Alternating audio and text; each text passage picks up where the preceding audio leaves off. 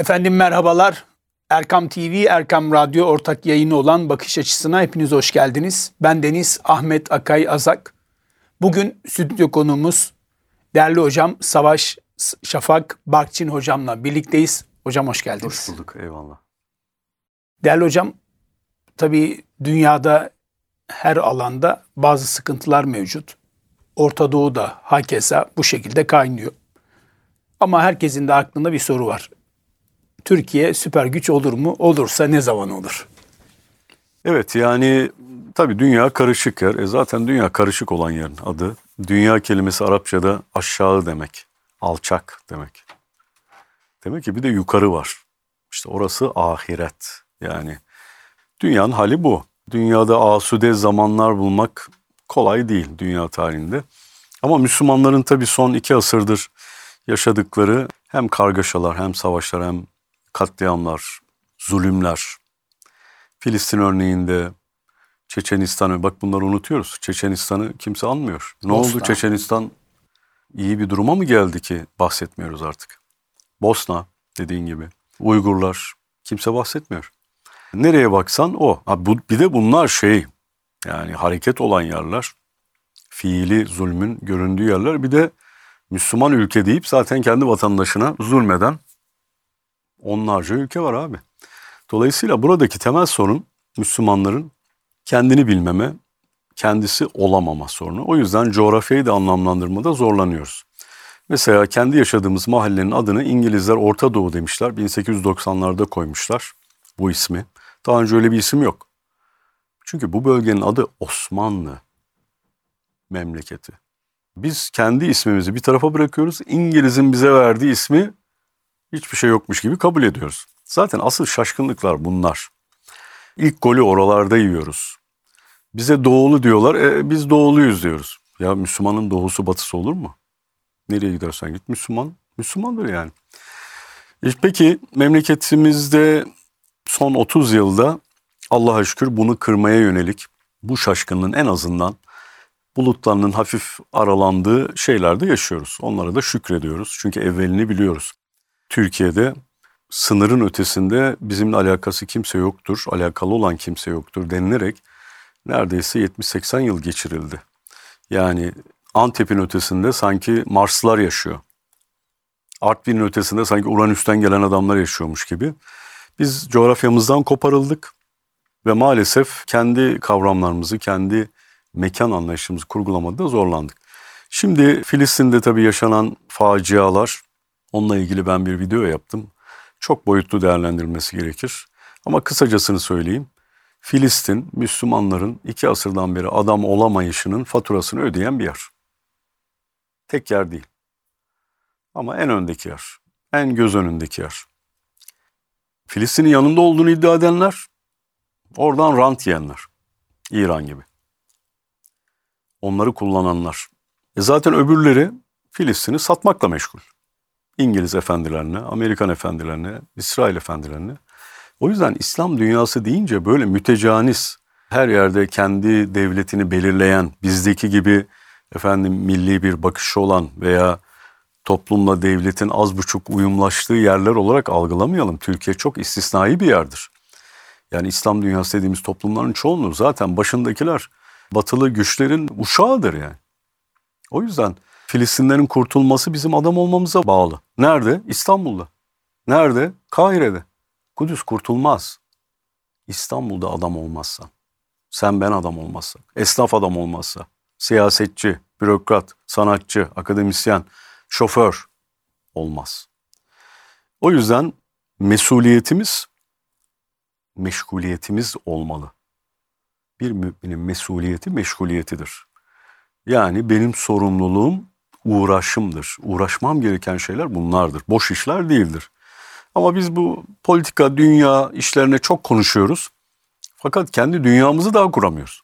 Benim de bir dünyam var. Senin de bir dünya. Herkesin kendi dünyası var. Sen orayı abat ettin mi de dünyaya nizam veriyorsun. Oraya alıyorsun, buraya koyuyorsun.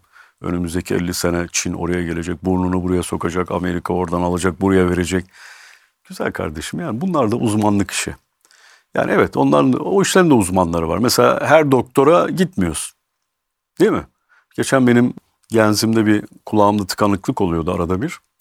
Nereye gittim abi? Endokrinoloğa gitmedim. Normalde ben şeker hastasıyım. Ona da gidiyorum. Ama bu rahatsızlığın onunla alakalı olmadığını düşündüm.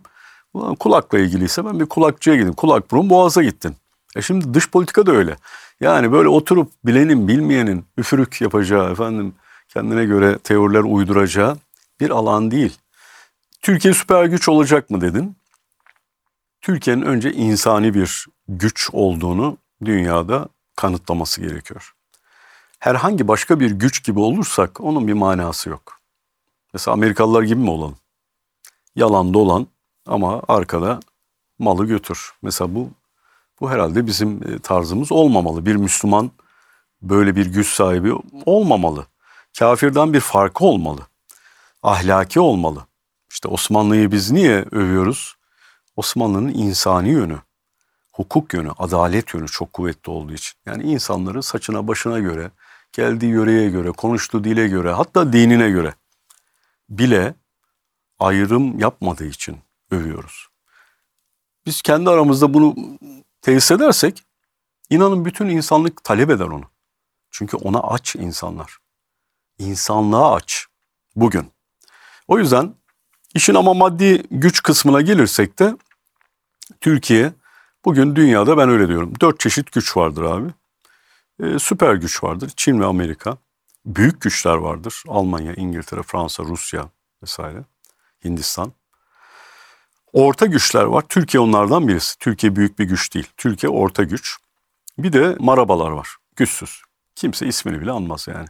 Yani dünyada güçleri aslında araba markalarına benzetiyorum. İşte süper güçler, o bildiğimiz çok pahalı spor arabalar, çok yüksek hız yapıyorlar, tasarımları çok iyi, güvenlik gereçleri çok iyi, değil mi? Yüksek performansları var. Devletler de öyle. Mesela bu devletlerde yüksek performanslı devletler. Bir şeye karar veriyorlar, trilyonlarca doları o şeye aktarabiliyorlar. Çin, son 10 yılda adam silah üretiminde neredeyse Amerika Birleşik Devletleri'ni geçmek üzere. 10 sene içinde yapıyor bunu. Ama geriden gelen tabii bir şey var. Şimdi bunlar süper güç. Kim bunlar abi? Dünyada oyunun kurallarını belirliyorlar ve oyundaki en büyük oyuncular. İkinci kademe büyük güçler. Fransa, Almanya, İngiltere, Hindistan gibi ülkeler, Rusya gibi. Bunlar oyunun kurallarını koyamıyorlar. Fakat oyun içinde çok etkililer. Önemli oyuncular. Orta güç Türkiye gibi, Kanada gibi, Meksika gibi, Mısır gibi. Bu ülkeler ise oyun kuralları koyamıyorlar. Oyunun tamamını etkileyemiyorlar. Fakat kendi bölgelerindeki oyunda çok önemliler. Mesela Türkiye ile görüşmeden Avrasya yöresinde ve hadi diyelim Orta Doğu yöresinde bir iş yapmak kolay değil. Mutlaka Türkiye'ye temas etmeniz gerekiyor. Türkiye'nin destek vermesi gerekiyor eğer Çin iseniz, Amerika iseniz, Avrupa iseniz. Diğerleri zaten gücü olmayan devletler. Hocam süper güç dediniz. Evet. Bugün Amerika Birleşik Devletleri'ni kim yönetiyor? Bugün Amerika Birleşik Devletleri'ni aslında bir imparatorluk mantığıyla küçük bir azınlık yönetiyor. Yani toplasanız 3000 kişiyi geçmez. 300 milyonluk bir ülkede. Evet, 3000 kişi geçmez. Bunlar da böyle. Oyunun kurallarını koyan ve oyunu etkileyen oyuncular. Bunlar kimdir abi? Özellikle finans sahibi olan Yahudiler. İşin çeşmenin başı finanstır. Her ülkede öyledir. Çünkü para her şeyi belirler. Para seçimleri belirliyor, partileri belirliyor. Para medyayı belirliyor, üniversiteleri belirliyor, bilgi üretimini, propagandayı belirliyor. Para istihbarat gücünüzü belirliyor, teknoloji üretiminizi belirliyor, ekonomik avantajınızı belirliyor. O yüzden Yahudiler Amerika'yı ne zaman ele geçirdiler? Finans gücünün başına gelince 1910'larda. Hatta öyle ki bugün Amerikan biliyorsun Merkez Bankası Fed aslında bir kamu bankası değildir. Bir bankalar kartelidir. Ve bu bankaların çok büyük çoğunluğu Yahudi sahipliğindedir. Şimdi merkezde o var, finans. Her yerin ipini o çekiyor. Biden bir şey mi yapacak? Kendisine para veren, destek veren, kampanyasına para aktaran, ta ilk senatörlüğünden beri parasını pulunu yediği Yahudilere tabii kulak veriyor. O Yahudi lobisi ne derse onu yapacak. Bugün Avrupa'da ve Amerika'da herkes İsrail'i çok sevdiği için desteklemiyor. Ne yaptığını da çok iyi biliyorlar. Zalim olduğunu hepsi biliyor. Fakat bunu söylemek işlerine gelmiyor. Niye? Göbekten oraya bağlılar. Para, pul, menfaat işi üzerinden Yahudi lobisine ve dolayısıyla İsrail'e bağlılar. O yüzden İsrail ne zaman talimat verirse hemen onun yanına koşarlar. Çok sevdikleri için değil, Yahudi oldukları için de değil. Yahudileri sevdikleri için de değildir. Dolayısıyla Amerika'da böyle bir yapı var. Ama Amerika Birleşik Devletleri giderek göçen bir yapıdır. Madem süper güçlerden bahsediyoruz. Çünkü şöyle bir dinamizm var. Devletlerin büyümesinde çekirdek güç denen bir güç var. O çekirdek güç, o toplumun kendini nereye koyduğu, dünyada nereye konumlandırdığı, eğitim, bilinç, bilgi düzeyidir. Bu Amerika Birleşik Devletleri'nde 1860'tan sonra oluşan bir çekirdektir. Birinci Dünya Savaşı'ndan sonra dünyaya doğru yayıldı. Yani bir şeftali gibi düşün, bir çekirdeği var. Bir de etli kısım var. Ama asıl şeftaliyi üreten, asıl güç kaynağı çekirdeğidir. Biz onu görmeyiz. Evet. Dışını görüyorsun. Dünyaya etkisi yayılıyor. Bizde mesela şu anda herkes Amerikan kıyafeti, Amerikan malı bir telefon almayı düşünüyor. Kimse gelip başımıza silah dayamıyor. İlla bunu alacaksın diye. Niye özeniyorsun? Seni özenilecek hale getiriyor. O gücün etkisi, etki dalgası dünyaya yayılıyor. Kıyafet, devlet yönetimi, kullanılan kavramlar, toplumsal cinsiyet diyorsun. Nereden geldi? Amerika'dan geldi. Sen de onu yutarsan her moda olan şey gibi onun tezgahına düşüyorsun. Demek ki önce bir çekirdek güç var. Daha sonra soyut güç var onu çevreleyen. Amerika Birleşik Devletleri'nde bu çekirdek güç 1960'lardan beri daralıyor, küçülüyor. Büyük güçlerin özelliği şudur Ahmetciğim. Büyük güçlerin çöküşü uzun süre fark edilmez. Çünkü dış kabukları hala büyüktür.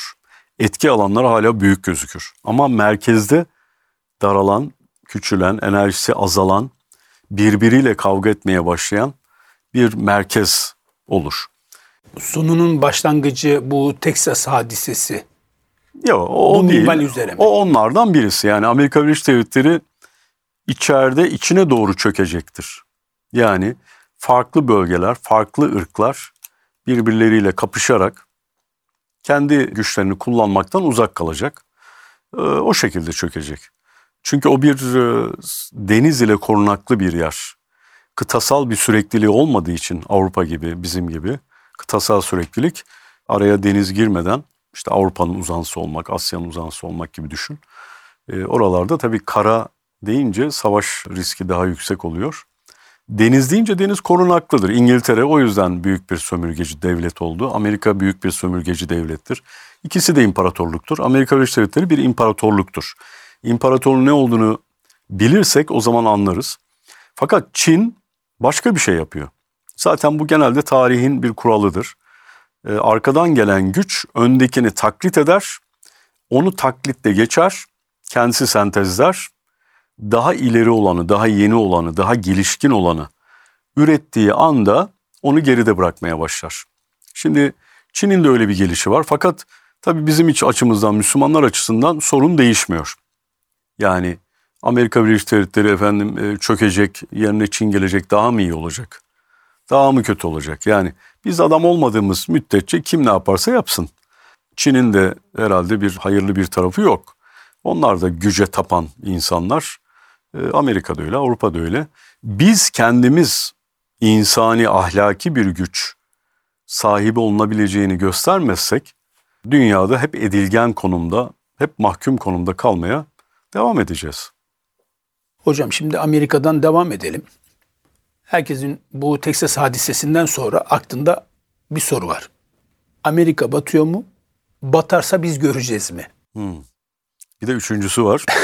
Amerika batsın biz de otomatikman çıkalım. Hiç oturduğumuz yerde çalışmadan. Ya da New Jersey'yi Türklere bırakalım. Alalım Türkler alsın. Hep öyle. Bizde hep kolaycılık, hep kısa yolculuk. Yani emek vermeyeyim ama yemek gelsin. Zahmet etmeyeyim ama rahmet gelsin. Bizim temel sorunumuz.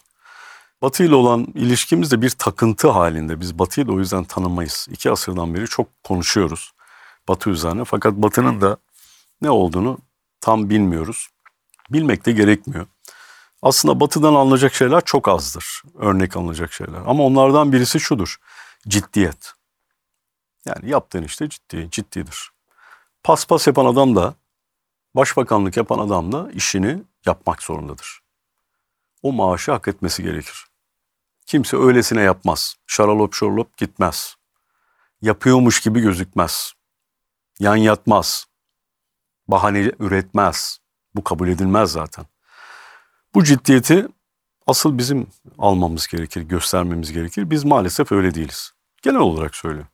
İkincisi, bilen ile bilmeyenler ayırt edilmiştir.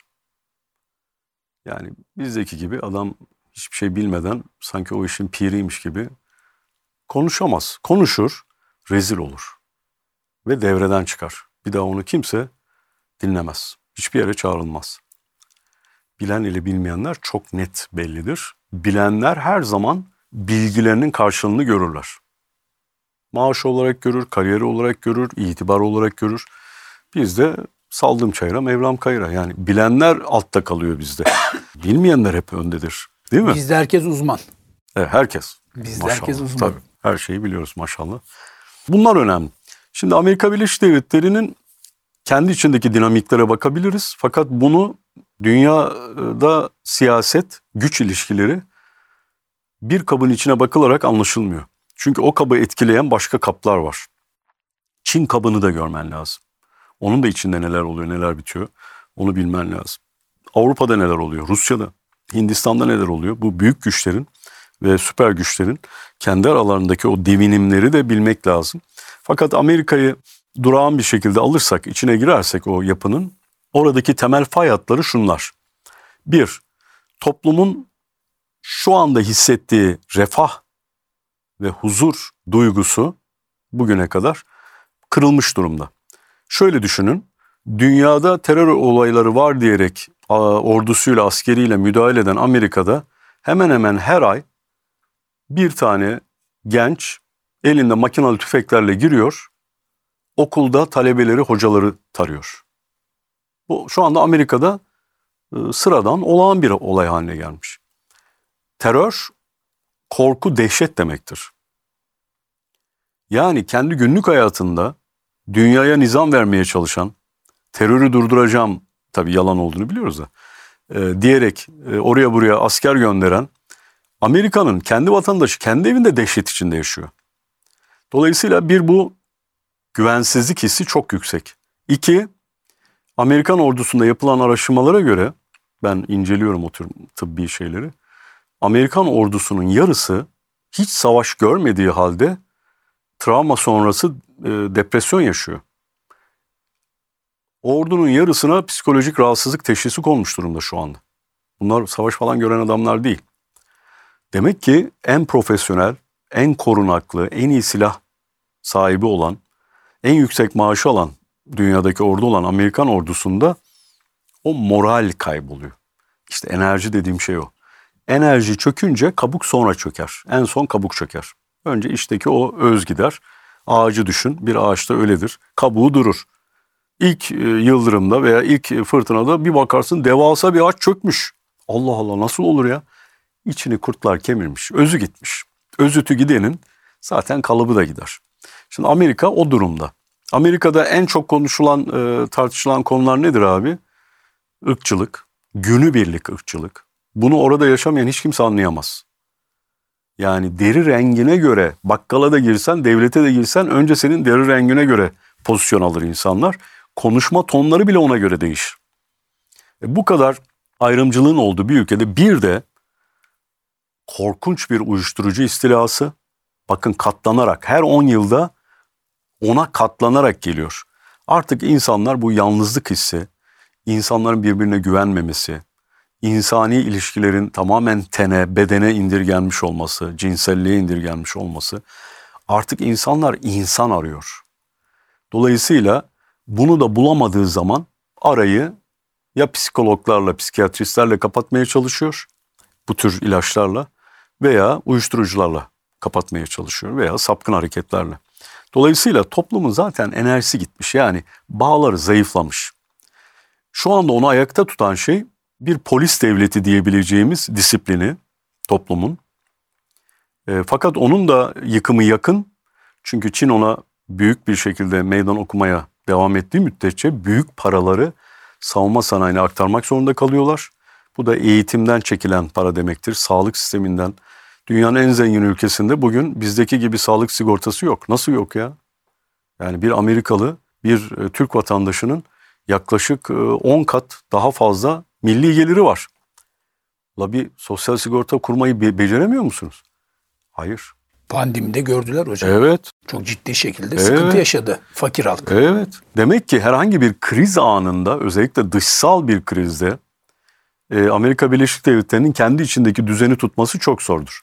Ama için bir devletin dışarıdaki gücü içindeki gücüne bağlıdır. Aynen huzurlu bir evde yaşayan anne babayı düşün. Onların dışarıdaki yaptıkları işler evdeki huzura bağlıdır. Evde huzursuzsa bu adam işinde ne kadar başarılı olabilir? Devletler de böyledir. Evlerinde huzursuzluk, ırk ayrımcılığı, göçmen karşıtlığı, bu gibi sorunlar arttıkça Amerika Birleşik Devletleri de kendi ayakları üzerine çökmeye devam ediyor. Hocam, bütün Orta Doğu ülkeleri kendinden habersiz ve rotası belli olmayan bir gemi gibi savrulmakta maalesef. Evet. Bu savrulma ne zaman son bulur? Savrulmanın son bulması için tabii düzgün bir rota ve o rotayı takip eden düzgün, yetkin, iyi niyetli insanların çark başında olması gerekir. Şimdi bizim İslam dünyası dediğimiz bugünkü ülkelerin hemen hemen tamamı İngiltere ve Fransa tarafından kurulmuş veya icazet verilmiş devletler. Sınırları, yönetim tarzları, kullandıkları dil, dine olan ilişkileri hepsi. Bayrak bile. Bayrakları kendileri bile çizmiş. Evet, evet. Bravo. Dolayısıyla bir kere bizim böyle bir İngiliz tezgahında hala yaşadığımızı bilmemiz lazım. Bütün Müslüman toplumlar böyledir. Müslüman toplumların başına musallat edilen devletler, hükümetler %99'u Türkiye hariç belki birkaç ülke hariç Batı'nın, İngiltere'nin, şunumunun hala kuklasıdır. Onlara çalışırlar. Kendi toplumlarla bir alakaları yok. Topluma kalsa zaten onlar orada duramaz. Yani hiçbir rejim ayakta duramaz. O yüzden onların da sigortası batılı güçler. Onun karşılığında da petrollerini veriyorlar. Milli kaynaklarını veriyorlar. Onların gönüllü bekçiliğini yapıyorlar. İstihbaratçılığını yapıyorlar. Son olayda Mısır'ın yaptığı gibi Hamas'ın saldırılarında. O yüzden ilk önce abi insandan başlamak gerekir. Devlet insan yetiştiremez. İnsan insan yetiştirir. Çünkü devlet dediğinizde zaten insanlardan müteşekkil bir yapı. Yani kim devlet? Hani göster bana. 3-4 tane adam, bildiğin devlet yöneten adam söyleyeceksin yani. İnsan işte bak onlarda. Düzgün insanlar gelince ne oluyor? İşler de düzeliyor. Değil mi? Bizim mesela son 30 yılda yaşadığımız örnek bu. Evet. Düzgün insanlar gelince liyakatli, iyi niyetli, gayreti bol olan, bir derdi olan insanlar gelince aynı işler yapılıyor fakat sonuçları değişiyor. Aynı konumdalar, aynı makamdalar kendinden önceki dönemlerdeki fakat yaptıkları işler değişiyor. Güzel işler buradan çıkıyor ortaya ama bütün işlerimiz güzel değil. Çok eksiğimiz var. Özellikle insanı insan yetiştirir dememin sebebi o. Bizim eğitimde çok büyük bir açığımız var. Bak ben Almanya'ya Türk vatandaşları, doktora yapanlar, onlara ders vermeye gidiyorum arada bir. Yani aradaki kalite farkı gün gibi açık. Yani bizim bu ülkede gerçekten ortalama üniversite eğitimi çok zayıf. Çok zayıf. Kendi dilini konuşamıyor insanlar. Üniversite mezunu insanlar. Dilini kullanamıyor. Yazı zaten geçtik. D, da, ki'yi ayrı mı yazacağız, bitişik mi? Genelde yanlış yazıyor. Kendi dilini bile konuşamayan bir adam neyin üretimini yapacak? O yüzden bizim asıl önem vermemiz gereken şey insandır. Ve insanı sadece okullar yetiştirmiyor. Çünkü okuldaki öğretmen yetiştiriyor. O da insan. Demek ki biz anne babalar olarak kendi evlatlarımızı güzel yetiştirmeye başladığımız zaman 2 nesil içinde bu toplum değişir, biliyor musunuz? O şikayet ettiğimiz defolar yok olur. 2 nesil sabret. Yani 50 seneyi bulmaz. Sen de onun bir tohumu ol ya. Ben göremeyeceğim ama Allahu Teala benden sonra gelenleri gösterir. Benim zaten yapmam gereken şey bu. Şimdi iyi bir eğitimle ne oluyor biliyor musunuz? İyi insanlar, iyi bir bilim oluyor. Bilim alanda ilerliyorsun. Bizim şu anda maalesef öyle bir ileri bir durumumuz yok. Bilimden teknoloji üretiliyor. Teknoloji ekonomiyi doğuruyor. Ekonomi de siyasi gücü doğuruyor. Zincir bu. O yüzden yapmamız gereken şey belli. Kalifiye bir toplum, yetkin bir toplum ama aynı zamanda ahlaklı bir toplum. Okumakla iş bitmiyor. İnsan olmayı, insan olmak yapan şey ahlaki vasıflar. Yani bir toplum düşünün ki trafikte insanlar birbirlerine savaş açmış gibi gidiyorlar. Yani araba arabaya saldırıyor yani. Yani demek ki burada bir sorun var. O yüzden önce bir kendimiz olmayı, komplekslerden arınmayı öğrenelim. Dinimizi bir kompleks aracı yapmayalım, bir slogan aracı da yapmayalım. Yani milletin kafasına ayetle, hadisle vurarak dindarlık olmaz. Ben onu işinde görmek isterim abiciğim. Hayatta neyi tercih ediyorsun? Neyi nasıl yapıyorsun? İşin nasıl, düzgün mü değil mi? Onu görmek isterim. O yüzden hep söylüyorum. Ahlak, kayıtsız, şartsız ahlak. İnşallah o tür insanlar olmaya gayret edelim. İnşallah değerli hocam. Evet. Her şey gibi bu programın da bir sonu geldi. Eyvallah. Değerli hocam, elimizde sizin kitaplarınız mevcut. Bazıları, Yön ve Yol. Evet. Yön ve Yol, Ketebe yayınlarından. Osmanlı Aklı. Evet. Evet. Savaş hocamızın Osmanlı Aklı, birbirinden değerli kitaplar. Bu arada çok teşekkür ediyoruz. Estağfurullah. Yani bu kitaplar benim için çok önemli. Sende kalacak, geri taşıtma bana yani. Ağır onlar çünkü. Okuyacağız. Sana bırakıp gideceğim. Kalbin Aklı. Evet, evet, bayağı da ağır hocam. Evet. Yazınca öyle yazacaksın Ahmet. Evet. Ağır kitap yazacaksın. Anadolu irfanı. Nacizane fakat halisane biz de karalamaya çalışıyoruz ama. Maşallah. Benim konumun en güzel yanı şu. Değerli büyüklerimizi çağırdığımızda kitaplarıyla geliyorlar. Bizim de hem kütüphanemizde. Kazanıyorsun maşallah. Kazanıyoruz. Hep kar, hep kar. Nereye kadar? Okumak güzel, seviyoruz. Eyvallah, Allah razı olsun. Hocam çok teşekkür ediyoruz. Ben teşekkür ederim, çok sağ olun. Hem zaman ayırdınız, güzel bilgiler verdiniz. Aslında çok soru vardı ama eyvallah, şimdilik nasip bu kadar olsun. İnşallah başka bir programda diyelim. İnşallah. Kıymetli dinleyenler, kıymetli izleyenler, Savaş hocamızla beraber çok güzel, çok kıymetli bir program yaptık. Huzurlarınızda kendisine çok teşekkür ediyorum. Teşekkür ederim. Bize zaman ayırdığı için. Bir sonraki programda görüşmek ümidi ve duasıyla kendinize çok dikkat ediniz. Allah'a emanet olunuz.